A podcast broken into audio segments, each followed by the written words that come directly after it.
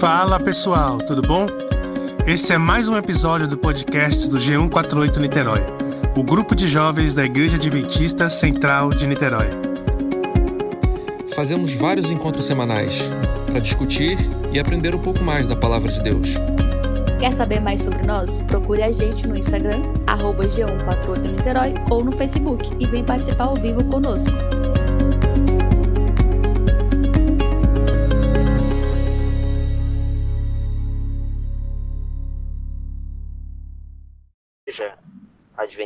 Central de Niterói, começo parabenizando a equipe por, por iniciar esse projeto. O podcast hoje tem se mostrado uma ferramenta, mais do que anter, anteriormente à pandemia, uma ferramenta, ferramenta muito útil, muito utilizada pelas pessoas para acompanhar conteúdos e aprender novos conceitos. Então, me permita me apresentar a você, me chamo Kênio Marinho de Oliveira, atualmente lidero o Ministério de Jovens em uma região que compreendemos como região administrativa da Igreja Adventista, que vai de Niterói até a divisa com o estado do Espírito Santo. E quero compartilhar com vocês nessa tarde um texto bíblico, no livro de Lucas, no capítulo 11, dos versos 9 ao verso 13. Esse texto foi apresentado originalmente em uma, uma palestra dada por um amigo meu, pastor Josanã, que lidera o Ministério da Mordomia dentro da Igreja Adventista para todo, todo o continente sul-americano, à exceção de poucos países. E ele me fez refletir sobre algo que esse texto diz e que muitas vezes, mesmo lendo esse texto, eu não havia percebido. Quero, portanto, ler com você esse texto. E aqui diz assim no capítulo 11, dos versos 9 em diante. Por isso vos digo, dizendo Jesus, peçam e lhes será dado. Busquem e vocês acharão. Batam e abrir-se-lhe-á. Porque todo aquele que pede, recebe, todo que busca, encontra, e todo aquele que bate, abrir-se-lhe-á. Qual dentre vocês, sendo pai, tendo um filho, e este lhe pedir pão, lhe dará uma pedra? Ou se pedir um peixe, lhe dará um, em lugar de peixe uma cobra? Ou se lhe pedir um ovo, lhe dar em lugar deste um escorpião? Ora, se vocês que são maus sabem dar boas dádivas aos vossos filhos, quanto mais o Pai Celestial dará o Espírito Santo àqueles que lhe pedirem. Esse texto bíblico sempre foi costumeiramente compreendido como uma promessa de Deus para dar aquilo que nós necessitamos. E não está equivocado em afirmar isso. Perceba que a premissa do verso 9 já começa dizendo assim: portanto, significa dizer que Deus já está com, se comprometendo com o ser humano nos versículos anteriores. Ele está dizendo assim: portanto, digo para vocês, peçam e vocês receberão, batam e a porta será aberta. Ele está dizendo o seguinte: não se acanhem em pedir aquilo que precisam, não se furtem a solicitar aquilo que estão necessitando. Deus está dizendo para nós o seguinte: olha, eu estou aqui para atender você em tudo aquilo que você precisa. Um dos grandes equívocos dos cristãos é imaginar que Deus está para nós apenas para as grandes coisas. Então, Deus está para as decisões que podem modificar os rumos da nossa vida, o emprego que vamos é, pegar ou, ou em se empregar, o casamento que vamos ter, as decisões que afetam diretamente aos nossos investimentos, os nossos gastos, as nossas finanças, a profissão que vamos escolher. As pessoas pensam que Deus está para as grandes coisas. Mas esse texto me mostra algumas coisas. A primeira delas é de que Deus está para as pequenas coisas. Conversamos, ou naturalmente conversamos com os nossos familiares mais próximos, sobre as pequenas coisas do nosso dia a dia, do nosso cotidiano. Deus se coloca na figura de pai, ah, no exemplo do versículo 10, para mostrar para nós que ele está interessado na nossa vida como um todo, tanto nas grandes coisas quanto nas pequenas, tanto naquelas que afetam diretamente o nosso futuro, quanto aquelas que de alguma maneira afetam o nosso presente. Por isso, Deus não está preocupado apenas com as nossas grandes decisões, Deus está preocupado também com as nossas pequenas e transitórias emoções. A oração, nesse sentido, toma um outro corpo. Portanto, ela não é uma relação de pedido e recebimento, ela passa a ser uma relação de conversa, onde a troca se torna mais afetiva do que ganhos materiais que eu possa ter em razão da oração. A primeira dimensão, portanto, do que Jesus está falando para nós é de que ele está preocupado com todas as áreas da nossa vida, tanto aquelas grandes quanto também as pequenas. A segunda dimensão dessa oração é de que, embora Deus esteja preocupado com aquilo que precisamos e desejamos, é nosso papel e dever buscarmos estas coisas. Percebam bem uma coisa: Deus quer dar o nosso emprego, mas cabe a nós espalharmos currículo. Deus quer dar para nós um casamento, mas cabe a nós conversarmos com as pessoas que nos interessam. Deus quer dar para nós uma profissão que nos traga alegria, mas cabe a cada um de nós entendermos quais são as nossas habilidades. Diante dessa situação, ele diz: bata, é uma atitude ativa a oração ela não é uma atividade passiva, onde eu me ajoelho e espero que as coisas aconteçam. Ela é uma atividade ativa, onde eu oro ao Senhor apresentando as minhas necessidades e vou em busca daquilo que preciso. Por isso ele diz: bata e a porta ali será aberta.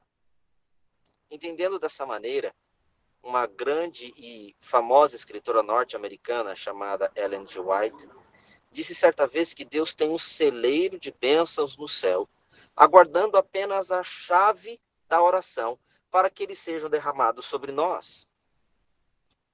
Isso me leva a entender que a oração ela é uma atitude ativa de um ser humano em busca das bênçãos que Deus lhe prometeu.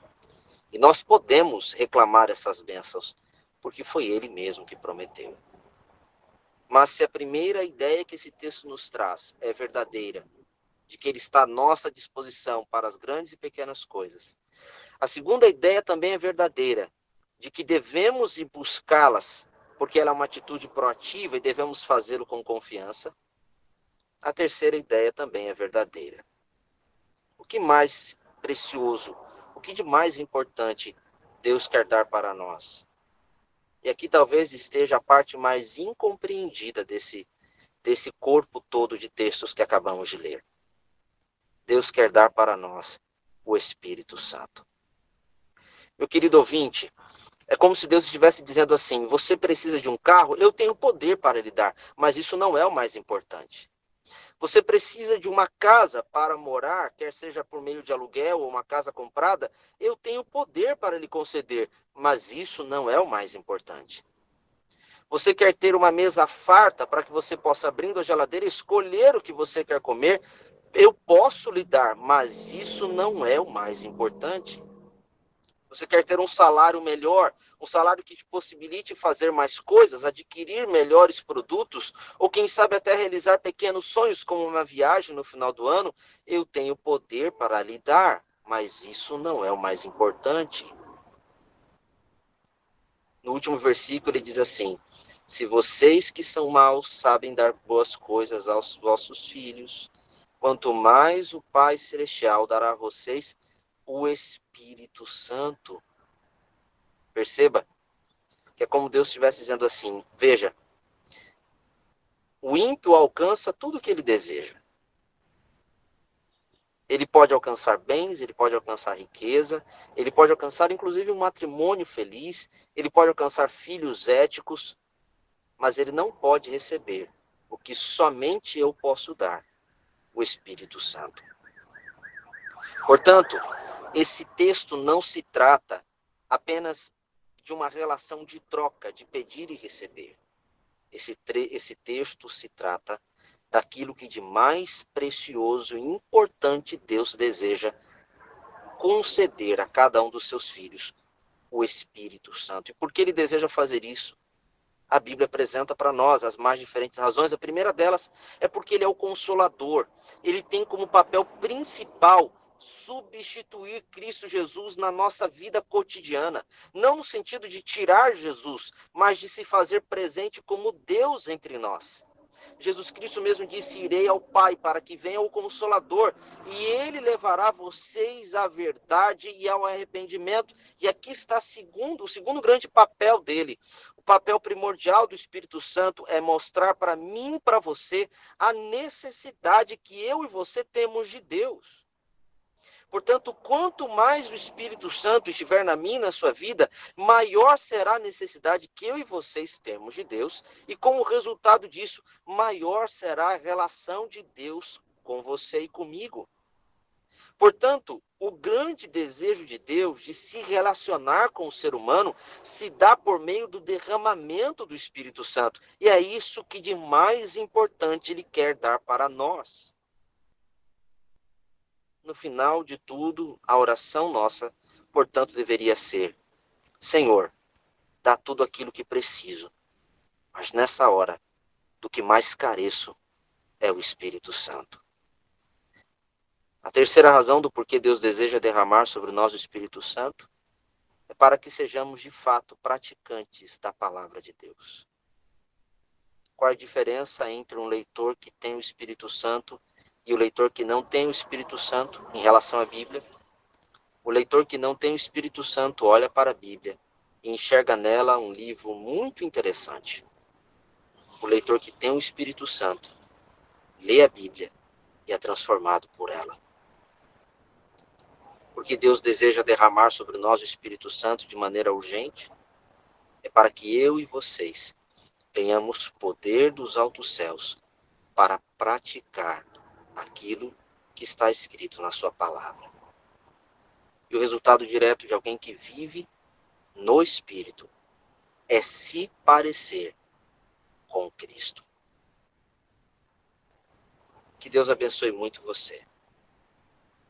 E que hoje esse texto tome uma outra realidade para a sua vida.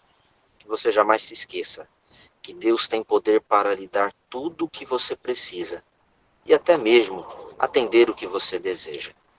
Mas a coisa mais importante que ele deseja conceder a você é o Espírito Santo. Que você o busque, que você bata, que você o encontre. Que o encontrando, você viva a plenitude enquanto ele não vem. Que Deus abençoe muito você.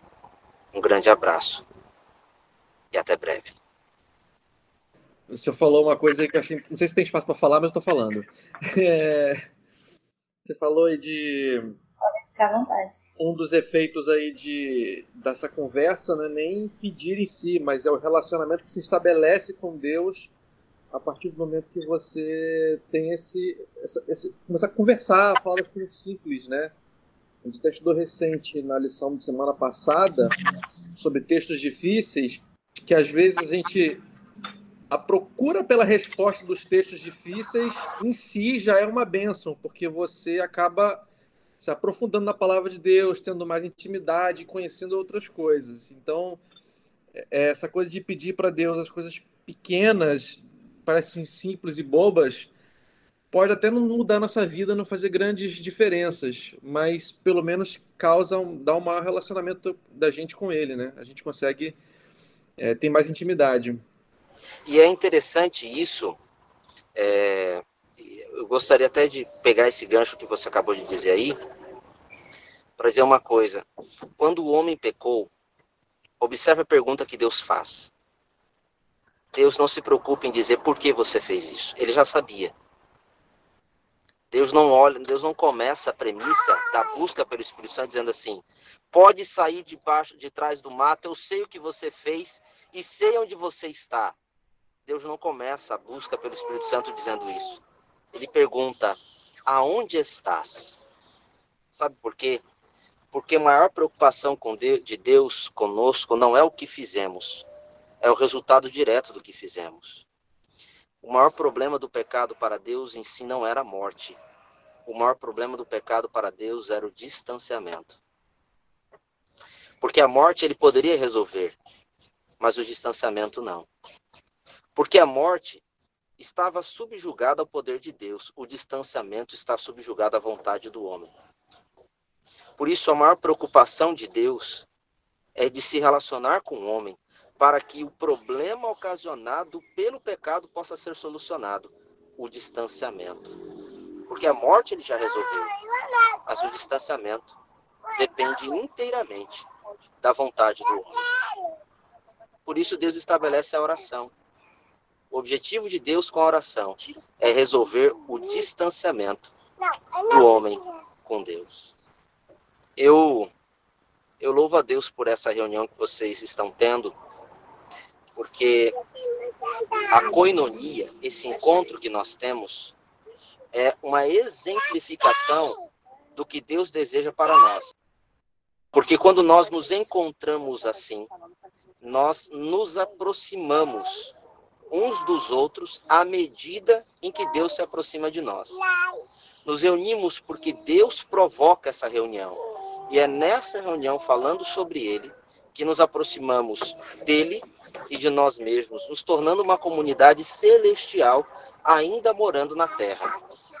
Então, a, a beleza, a beleza do, da solução promovida na cruz é que nós podemos viver essa proximidade na Terra que Deus estabeleceu na cruz. Nesse sentido, Ellen White tem um dos textos mais emocionantes que acho sobre a teologia da graça. Ela diz assim: por meio e por causa da cruz, tem hoje o homem maiores condições de se aproximar de Deus do que tinha Adão no Éden. Já parou para pensar nisso?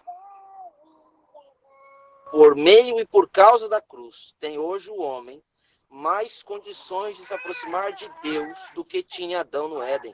E ela explica o porquê disso. Ela diz que isso acontece porque no Éden o homem se encontrava com Deus em um horário específico na viração do dia. Por causa da cruz, o homem pode se encontrar com Deus a qualquer hora, em qualquer lugar, sob qualquer circunstância. Os braços abertos de Cristo na cruz são o resultado direto de um Deus que rompeu as limitações de espaço-tempo, para que o homem pudesse buscar socorro nele a qualquer momento. Em razão do pecado, Deus morre de braços abertos para irromper a audiência que é subjugada até mesmo aos anjos. Em outro texto, ela diz assim: é, os anjos ficam estarrecidos porque temos a oportunidade de buscar Deus a qualquer hora, em qualquer lugar, e não fazemos. E eles que gostariam de fazer não podem, porque para isso precisam marcar com Deus a audiência. Imaginem isso. Por isso que o grande desejo de Deus é derramar sobre nós o Espírito Santo, porque quando isso acontece, nós temos necessidade e saudade de Deus. E podemos assim buscá-lo a qualquer hora em qualquer lugar. Que a gente jamais se esqueça disso, que aproveitemos esse privilégio da graça, de buscarmos o Senhor enquanto podemos encontrá-lo. Não, achei interessante, sim. É uma, é uma benção a gente poder, é um privilégio a gente poder ter acesso a Deus a qualquer momento, como o pastor de, é, Kenny falou. Mas também é um perigo, né? É o que a gente tinha falado mais cedo sobre a da, da Bíblia, né? A gente tem muito acesso à Bíblia, às vezes a gente não, não percebe a preciosidade que é dela por conta de ter muito acesso fácil à Bíblia. E, mas é um, é um perigo, porque a gente tem, como tem acesso, fácil acesso a Deus a qualquer momento, a gente pode, de repente, querer empurrar com a barriga, não conversar agora e deixar. É uma benção, é uma maravilha, mas a gente não se cuidar pode ser uma coisa ruim, né? Como Adão e Eva tinham aquele encontro marcado, eles não tinham o que fazer. Aquele encontro, mas eles se encontravam com Deus. Mas a gente, por ter a qualquer momento, ah, se a qualquer momento, algum momento eu falo, e algum momento pode não ser nunca, né? É, é verdade, é verdade. É, a banalização da relação com Deus, ela acontece no exato instante em que eu perco a noção de quem Deus é e da grandiosidade que é poder buscá-lo. Então, Alexandre, você falou uma coisa muito importante é no reconhecimento de quem eu sou que percebo a graça de Deus sobre minha vida. Quanto mais percebo quem eu sou, do ponto de vista bíblico, como humano pecador, como alguém destituído da graça e da glória, mas, sobretudo, alguém necessitado dessa graça e dessa glória, eu passo então a valorizar qualquer oportunidade ou momento que tenho para estar na presença de Deus. E quanto mais estou na presença dele, mais vontade tenho de não sair da presença dele. Isso, isso é muito importante. É, às vezes a gente, a gente pela, pela, pelo costume da liturgia, não valorizamos a importância da, da comunhão.